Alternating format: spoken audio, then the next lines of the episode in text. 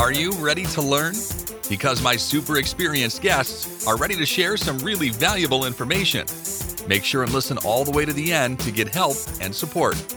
So let's start with the best audio experience.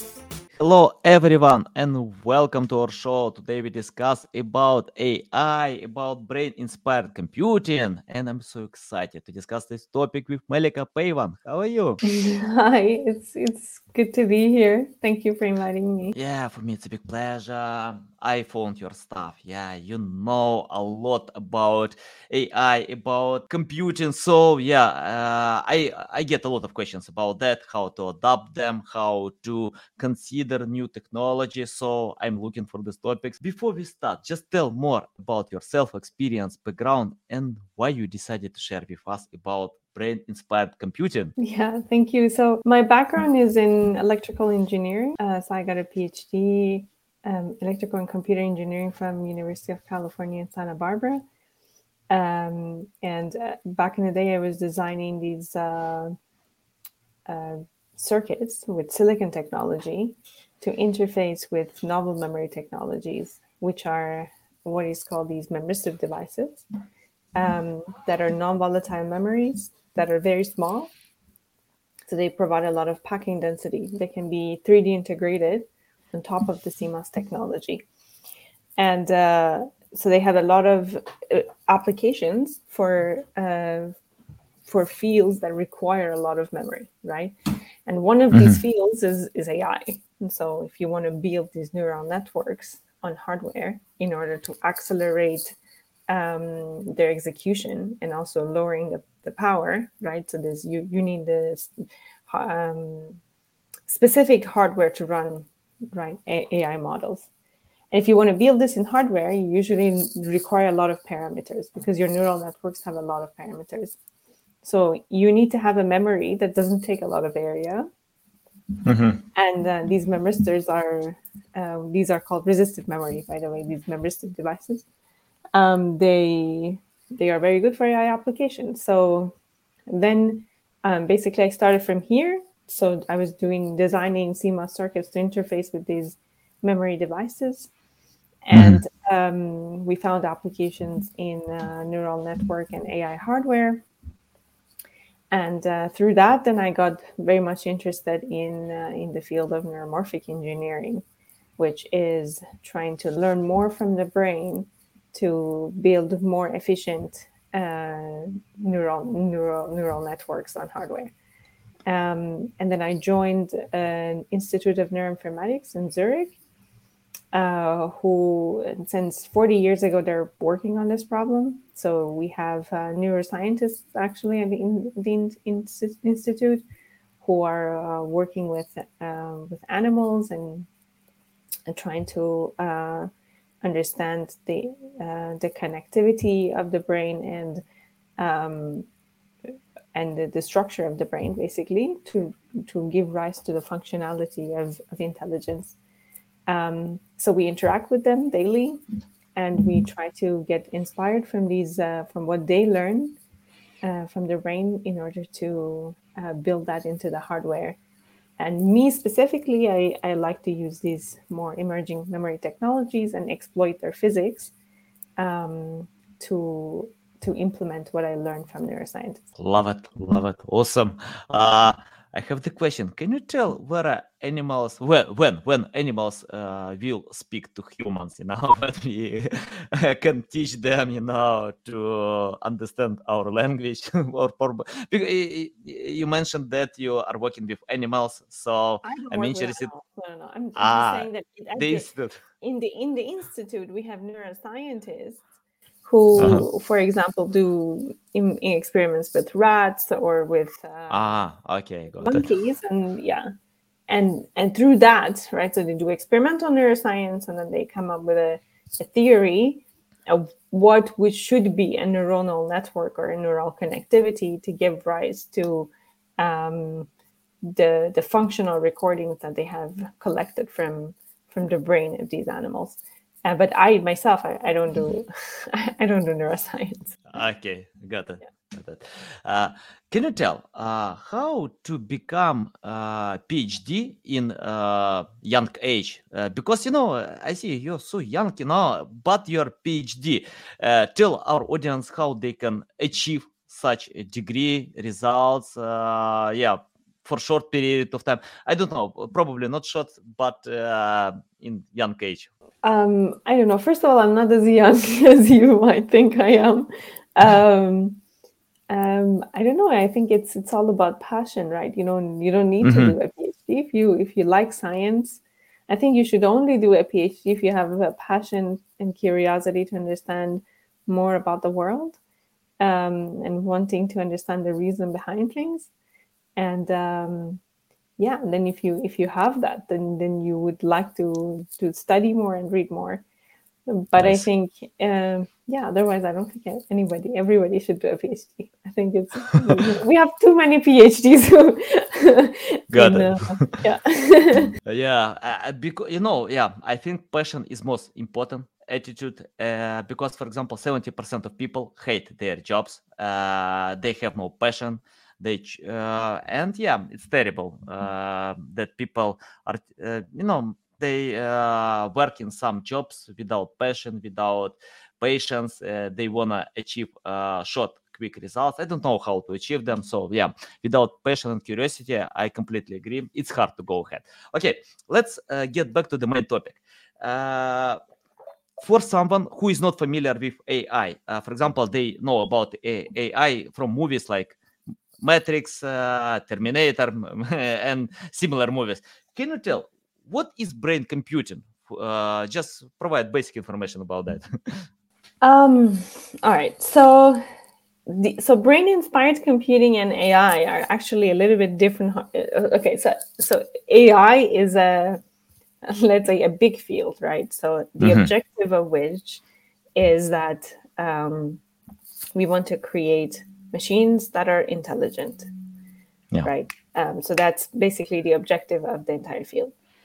And then there, there, there are different ways that people are going about this. So there is um, people who work on this from a top-down point of view. So they define this problem as a mathematical problem, and then they uh, optimize a function um, to achieve intelligence on certain tasks. And that's uh, where we are in current artificial intelligence systems, right? So there are certain tasks um, that that we we have, like um, uh, let's say um, recognizing patterns or um, autonomous driving or um, spotting a keyword or um, um, yeah, you name it. So basically, you know, moving moving objects, having robots uh, interacting with um, with the environment, and so on.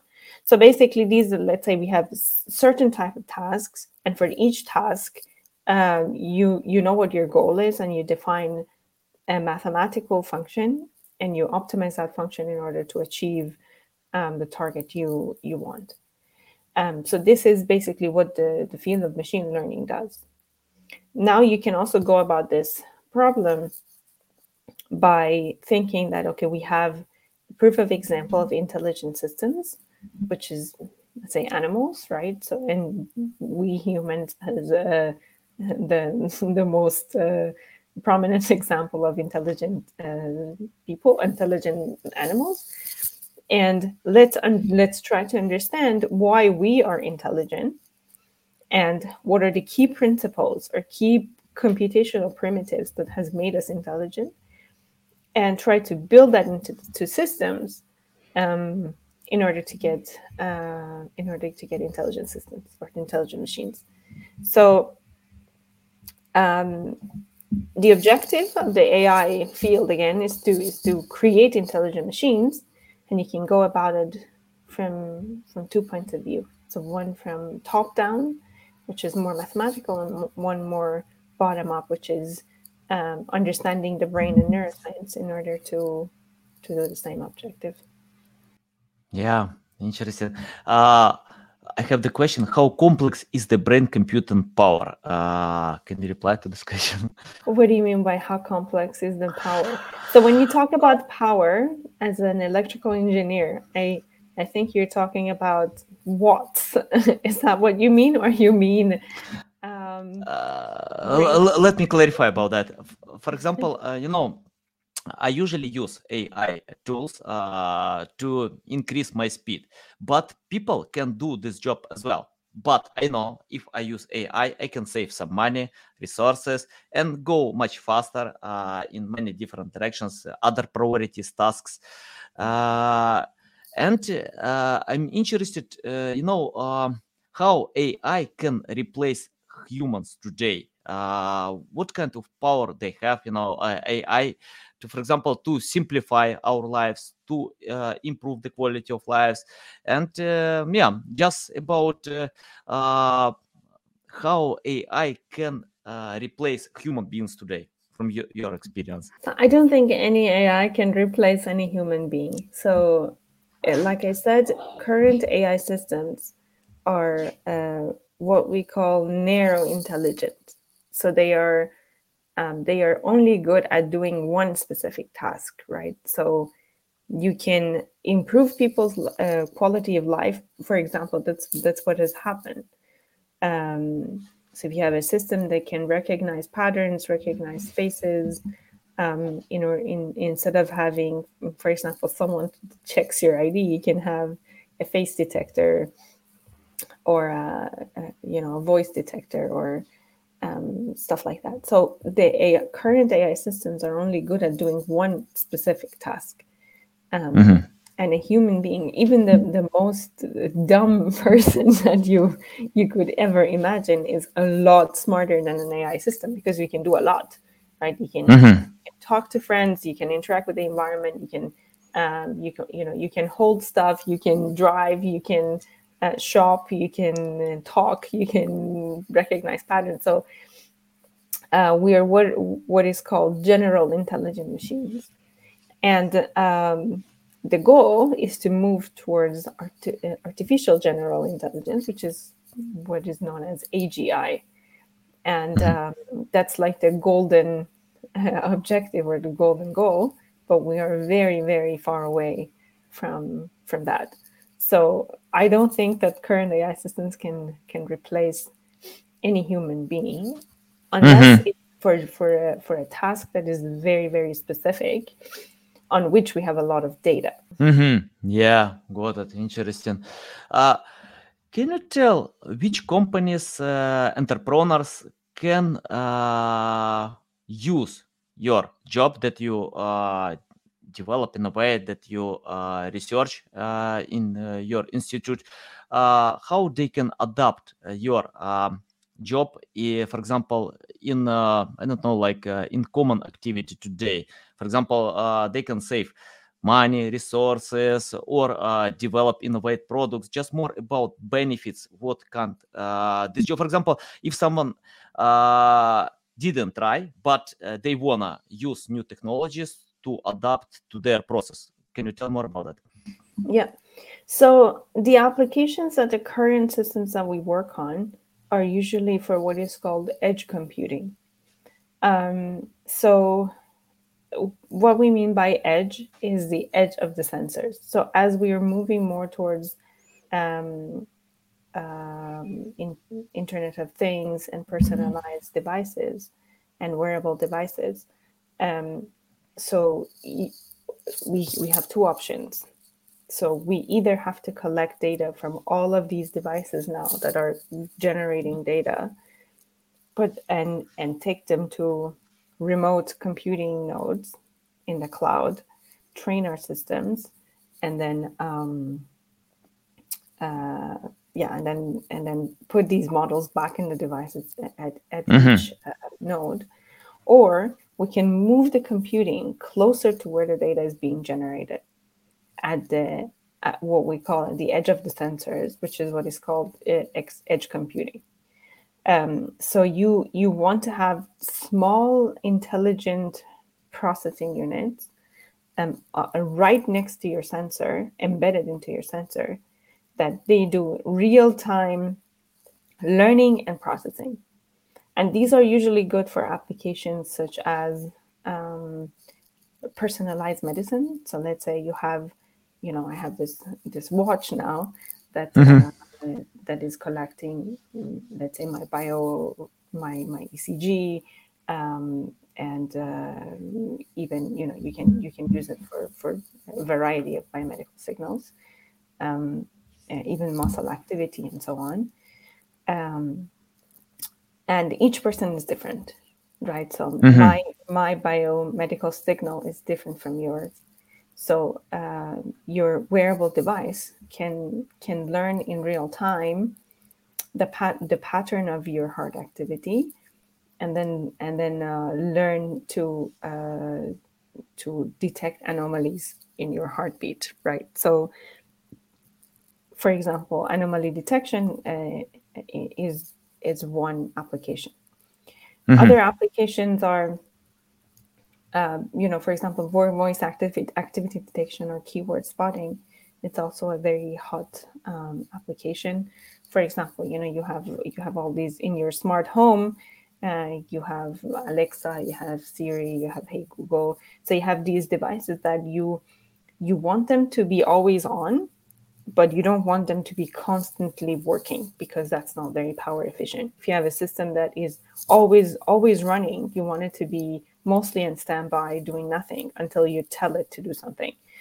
So they have to have this uh, what is called keyword spotting unit, which um, is also a very important um, application of these, uh, you know, smart, intelligent, uh, low-power devices that we're we're working on um, yeah so basically any type of of what we called watchdog right? So when you that you want for real time monitoring of, of any signal that you can think of be it temperature pressure speech biomedical signal um, even even cameras uh, something that you want to constantly be running and monitoring and you know signals real world signals um, and a result you as a result you cannot afford to have a system that is very high very high power so you want it to be very low power um, then this this these kind of uh, systems that we work on which are more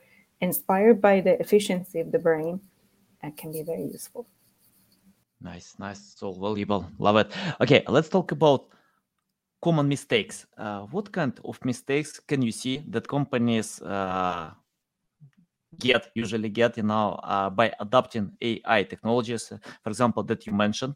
Uh, because you know, for example, uh, uh, I in my practice I made a lot of mistakes. For me, it's hard to count all of them. But I think failing only brings a new experience and nothing else. From your experience, what kind of mistakes uh, companies do by adopting AI technologies and how to avoid them? i mean to be honest this is not really my expertise. I don't Mhm. you know i'm more of an academic person. I don't really know exactly what um, depends on the company and, and what they're doing. I wouldn't be able to answer this question. I think the companies are doing a great job. If you ask me i Mhm. think uh, i don't know um, for example google apple facebook i mean they all have uh, r&d teams that are working actively on these on these topics and um, yeah i wouldn't i wouldn't be able to tell you what would be the the mistakes that people use Okay, no worries. Yeah, that's okay. Okay, uh, let's talk about, for example, let's imagine you started from scratch. You have no PhD, you have uh, nothing. You you just wanna, uh, you have passion, you love what you do. Uh, can you tell what will you do today to learn more about AI? Uh, and uh, yeah, just uh, if you have some checklist, you know, learning, acting, and uh, something like this, it will be great for uh, people who wanna jump on this field. who want to jump on the field of, uh, of of AI, machine machine learning, yeah. Um, yeah, I guess like uh, on Coursera, there's a there's a lot of interesting. I mean, I, when I when I first started, I think I I took uh, the course from Andrew Ng. Um, I think YouTube, you know, from Mhm. uh, Yann and um, um Geoffrey Hinton, and uh, so they they all have like great courses. You can find it on YouTube. Um, on Coursera, even Stanford has has a lot of these uh, machine learning courses available for free. So we um, also at the institute, um, together with my with my colleague Elisa Donati, we have coordinated this uh, project called Neurotech, uh, which is on neurotechnology, basically let's say neuromorphic technologies or neuromorphic computing technologies. Um, it's uh, the website is neurotechai.eu. Um, mm-hmm. There is an education uh, webpage. And we have collected a series of seminars um, of, of a variety of people that are talking about what is this field about, uh, what are the, the hardwares, what are the algorithms, uh, what are the applications and what is the way forward. So we have a, a, series of these seminars that we've collected. And I think that's a great resource for whoever wants to know more about this uh, um, this field. I would be happy to send you the, the link if you want to. Yeah, of course, of course. Send, send me this link. We have private chat. Just send the link. And uh, can you tell about uh, practice. Because you know uh, for example uh, i can read 100 books how to play soccer but if i don't play soccer uh, i'm not sure that i can be a good soccer player. It's the same with any niches. For example in marketing uh, uh, it's better to practice to do something than just uh, learn.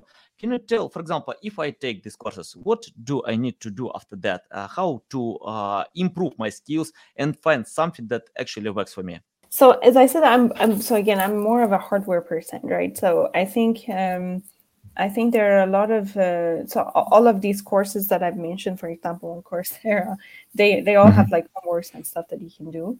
And we have also collected um, material from different uh, universities that offer these courses, and and together with the exercises, um, we offer. So there are again if I'm I'm only talking about the the more brain inspired technology uh, part because that's that's what we do.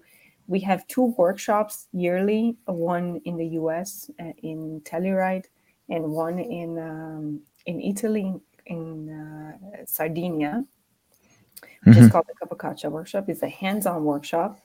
Um, people can can join.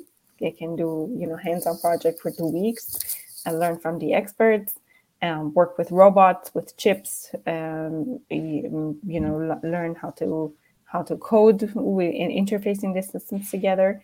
So I would I would suggest that I can I can again send you the link if you want to. Uh, yeah, yeah, yes. audience. Um, mm-hmm. Yeah, so this is what I would suggest. Nice, nice.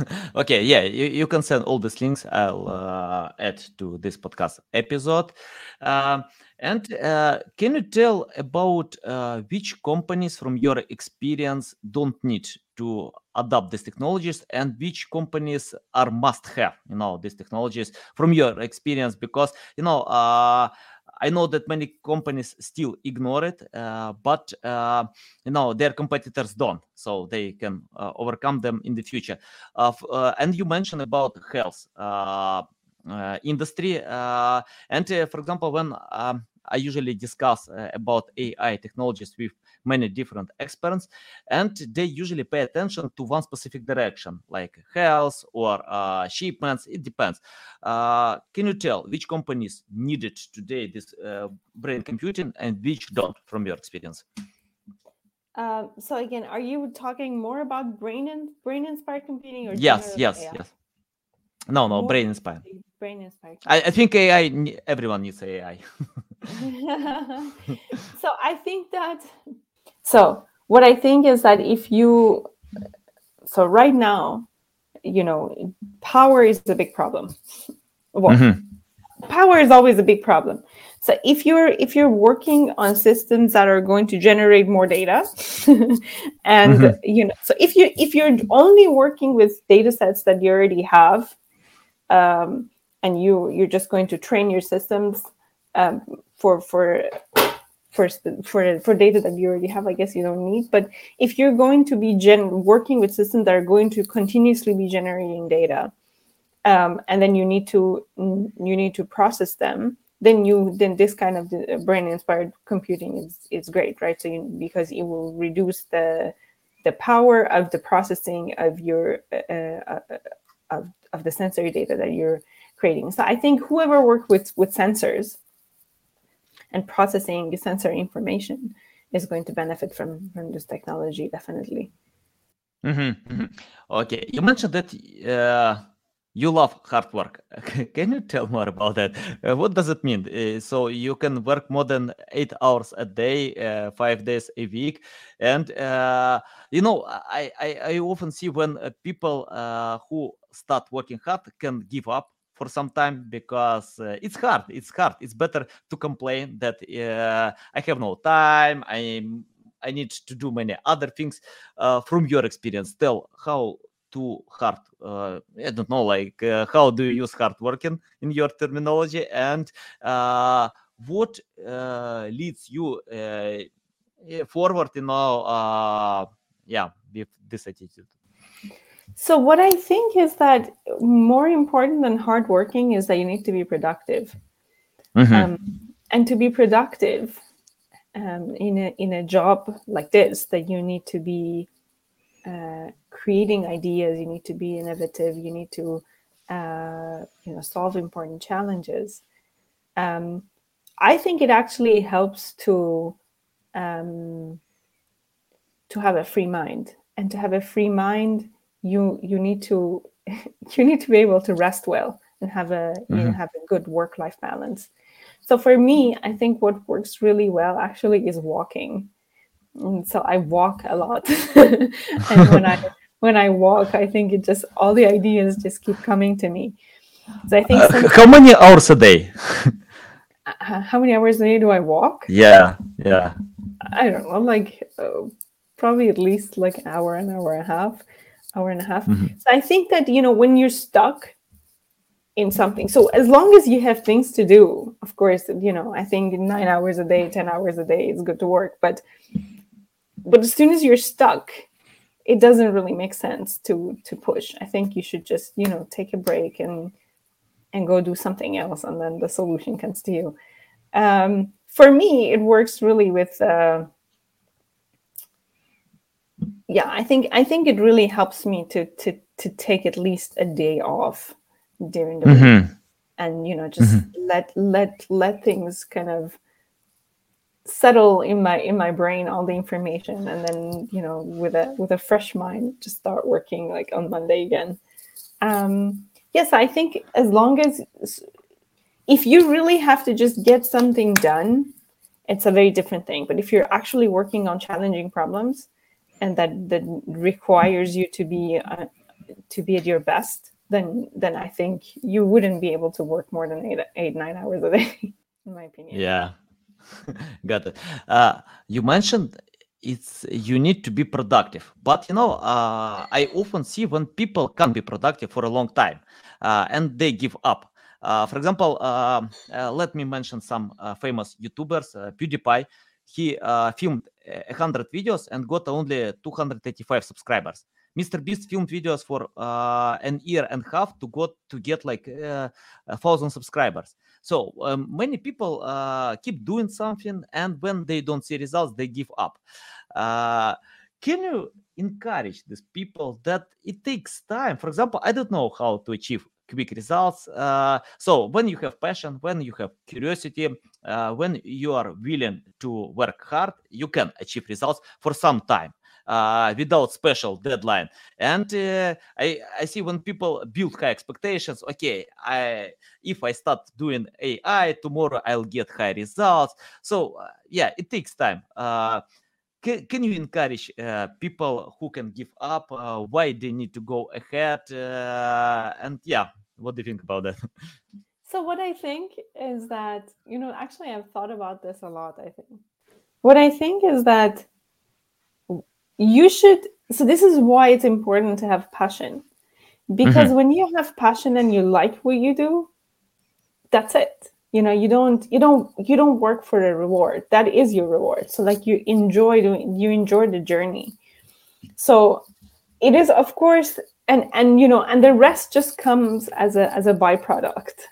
You know so you let's say if you're a YouTuber, you just you just like you know you just love doing it, so you you just enjoy yeah. doing it, and no matter no matter if you get followers or you're not or not yeah. it's uh it's something that you enjoy doing. And i think i think that that kind of come that kind of comes through. Like if you're if you're someone who's very passionate about something um you're you're going to at the end make it but enjoy the journey don't uh i think that if you just do it for the reward then then you give up. Yeah. I think people who don't give up are just because they they define what they're doing as part of who they are.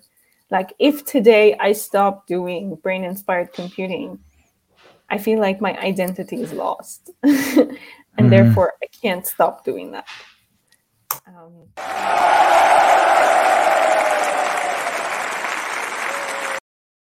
Yeah, love it. I agree with you. You know, without passion, it's hard to go ahead. And yeah, I completely agree about rewards. Even if you get these rewards, it doesn't mean that your life uh, is stop. I mean, like you can go ahead, uh, and it's better to enjoy the process. You know, when you do this. Uh, if you have no followers, don't care. Just do what you love. It's the same. No, yeah it's uh, for me it's for example i can play ping pong uh, with my friends i uh, i'm not waiting when someone will pay money me uh, or uh, i get some rewards it's my hobby and i think it's better yeah uh, when you have your and job it's your hobby you know and go ahead with that um, i have the question about the future uh, can you forecast the future? Uh, what will be, you know, uh, in the future with AI technologies, with brain computing, uh, machines will destroy humanity or not? What do you think? no, I don't think so. I mean, I think that future, even if it comes, it is very, very, very far away. You, I, I always, I always tell my friends, you know, I think, I think people who think. Um, who think AI is dangerous is probably they don't know how how how stupid AI is. um, I think you, basically, you know, these models re- require a lot of data. So basically, you have to give it the entire internet to be able to to to generate, uh, you know, I mean, it's extremely impressive. I'm sure you've you've heard about GPT. Mm-hmm. And, um, and even like uh, recently DALL-E and these uh, these generative models that, that that create paintings. And and it's extremely it's it's very astonishing it's, uh, very impressive. Um, but mm-hmm. but they have been given a lot of data right? And and they are only good at doing that one task. That's that's i i keep saying this. So even you know you you take you take someone who's not very smart or if you, even if you get it take a kid right? They can they have an understanding of the world. They have common sense. They have they are able to reason. They know they they know causal reasoning. They um they can generalize. You know you you you take a kid you you tell it okay you know this is a phone. You don't you don't need to show a kid a gazillion phones for the for the kid yeah. to know phone if you if you show it another phone it knows knows it's a phone. Um and that's what it that's what it means to be general intelligent right? To be able to do multiple tasks. And that is where we're extremely far from um, in the in the current ai systems. And um, and you know another thing for for doing evil there has to be an incentive mm-hmm. for doing evil. And i don't know what would the incentive of uh, of robots be as in you know it's a it's a very complex level of of intelligence uh, hmm. to want to do evil because that requires emotions which is something that we don't even have at all or not even thinking about currently having in, in ai systems right so the objective or the incentive that that the current systems have if, is what we give it is a target that we give it to optimize and I I believe that is that is extremely far away from from where we are to have uh, mm-hmm. intelligent systems that destroy us. I think yeah. what is what is a more immediate threat is is the fact that we have data sets that are biased, uh, both in terms of uh, ethnicities, uh, gender, um, and uh, you know. So basically, I think biased data sets is is what is the more immediate threat. I believe. yeah. Yeah. Yeah, I agree. Uh, you know, I think uh, you know we have this uh, immediate threat right now uh, because, for example, I think AI can compete with mediocre job, uh, with mediocre writers uh, who, you know, who don't provide creativity, don't touch emotions. AI can, can compete with mediocre designers who just draw generic boring pictures but uh, if you have creativity if you love what you do uh, as we mentioned about that, about passion. So yeah, uh, you're not in trouble, you know, competing with AI. Uh, yes, Melika. Mm-hmm. this is a social problem. Sorry, sorry, just say. yeah, you know, we, we talked about this universal basic income, right? So uh, it is not a bad thing for for AI to take over jobs of of um, of routine jobs right? And what we should do is to think about systems that can provide people with uh, a universal income and mm-hmm. have the jobs be done the you know the boring jobs being done by by machines and have those people you know go follow their passion and and mm-hmm. you know do do something that maybe they wanted to do and they never had the chance to so i think we can really think about this positively okay yeah uh, I have the final question uh, about emotions. You mentioned that AI uh, doesn't have emotions. It's probably that uh, scientists like you can teach emotions AI. What do you think uh, in the close future or not? I think that that, that is what uh, a lot of so we, we think this is why I think it's important to to learn more from the brain, right? Mm-hmm. To, to understand what gives rise uh, to emotion and how how is this encoded as information in our brain and how that changes the information processing in our brain um, and uh, yeah so i think that that is definitely something that is not going to come from math it's something that is definitely something that we have to dis- discover more from understanding about the brain and mm-hmm. build that into our ai systems Love it, love it. Uh, okay, guys, uh, I can tell you uh, if you want to learn more about AI, about machine uh, brain uh, computing, so you need to follow Melika on social media to learn from her. You can see a lot of valuable insights. Uh, Melika, tell the best way how to reach out to you to learn more about you, follow you. Twitter, I would say. Yeah, you can follow me Twitter, Melika Payvand. Just my first name, last name.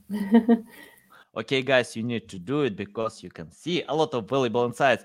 Uh, it's a big pleasure to get my show. You shared a lot of valuable insights. You d- discovered more about uh, uh, shared more about this world of ai uh, machine brain computer. Love it. Okay guys uh, see you next time. Thanks for listening to this entire podcast. Please rank your experience in apple spotify google or any other platforms that you may use also, please share your ranking mark on chat at SEOtools.tv to get a special gift. We'll see you soon on other valuable audio podcasts.